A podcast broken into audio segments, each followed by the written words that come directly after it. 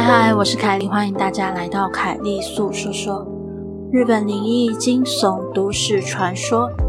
那个阴郁的男子和他母亲的可怕用意，以为消失的两人原来一直都在。每天回家都惊觉大门被打开了一个缝，最后我才发现他想带我走。希望你的耳朵能带你感受到毛骨悚然的氛围。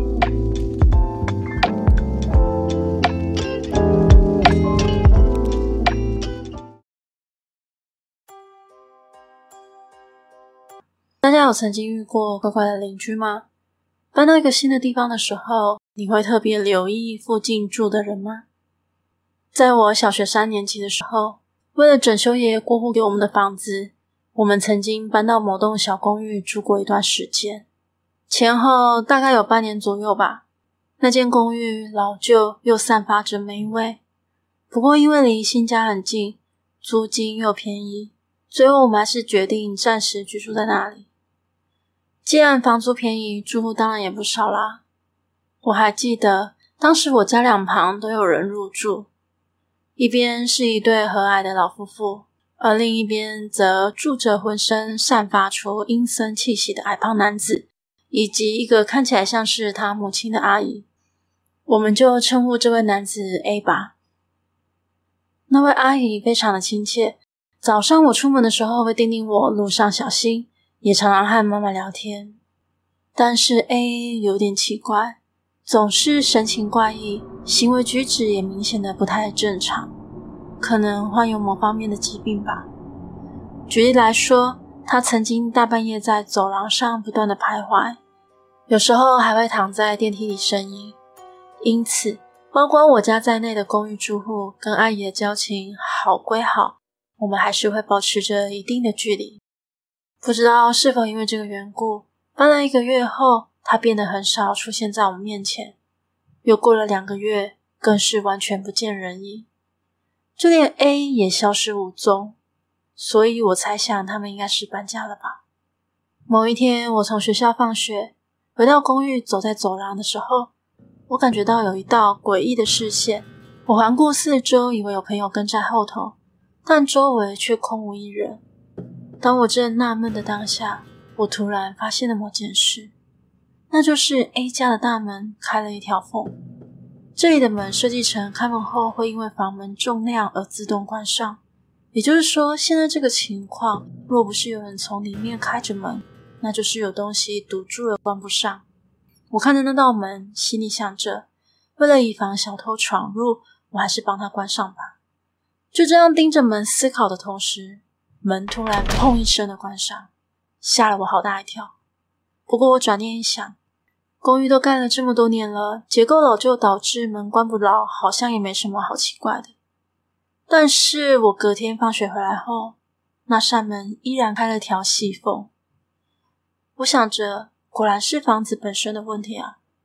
正当我打算走过去的时候，那扇门突然关上了一点点。那一瞬间，我才第一次察觉到。是有人站在门后面，不过当时我以为隔壁阿姨早就搬家了，一定是有小偷闯入。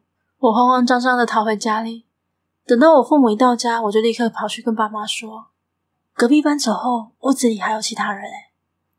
只见他们一派轻松的回我说：“你在说什么？隔壁不是住着 A 和他妈妈吗？”原来邻居虽然不见踪影，但偶尔还是能听到隔壁房传来的声响。所以父母才觉得他们人住在隔壁吧。往后的日子里，早上出门，隔壁紧闭的大门，在我放学回家的时候，总会微微敞开。但除此之外，并没有发生任何事。既然我已经知道里面的人不是小偷，日子一久，我也就习惯了。直到某一天，朋友相约到我家玩耍，到了我们公寓后，隔壁的大门依然开了条缝隙。反正他开着也不会怎样。我就像平常一样的通过那扇门前，说时迟，那时快，从缝隙里突然冒出一条粗壮的手臂，用力抓住我的手。对方狠狠地拉住我，试图把我拉进门里。我狂叫着拼命挣扎，却怎样也甩不掉那只手，顶多就是在那只手臂上抓出了好几道伤痕。幸好朋友听到我的叫声后及时赶到，他抄起放在一旁的铲子，直接刺向对方手臂。哇！门后传来惨叫，我的手也跟着恢复自由。我抓紧空档逃离，迅速的拿起钥匙开门冲进我家里。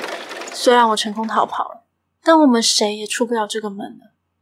就算我们想打电话求救，也不知道该打给谁。我和朋友苦恼了很久之后，决定不然先来打个电动转换心情吧。现在回想起来，当时我们还真不知死活呢。之后又过了一段时间，撑到五点左右，妈妈终于回来了。我连忙告诉她刚才发生的事情。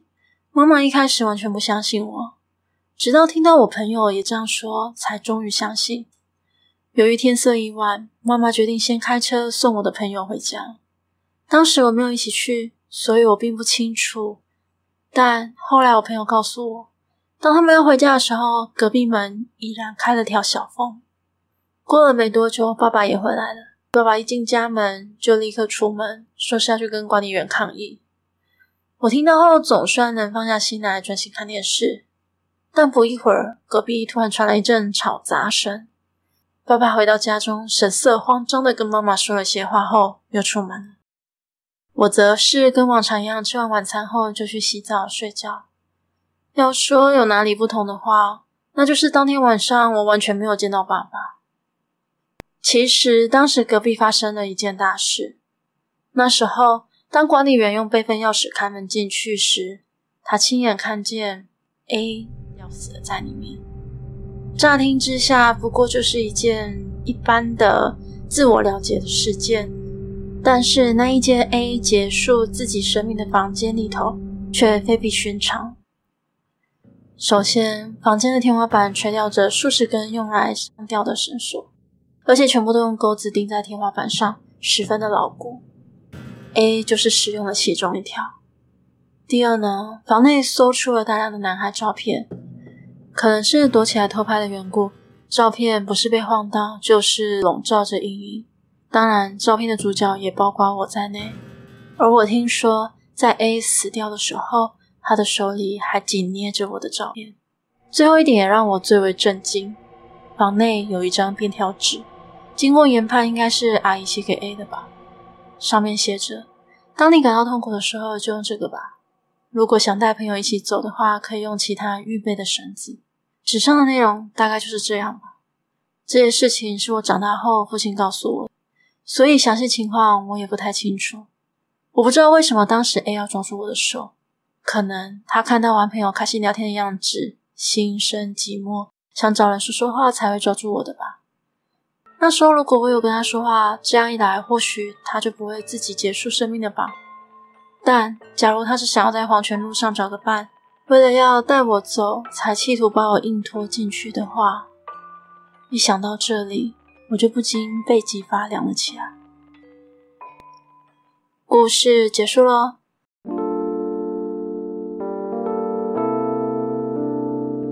今天的节目就到这里喽。欢迎在 First Story 的留言区留言给我，也可以到 YouTube 或是 FB 粉专找我。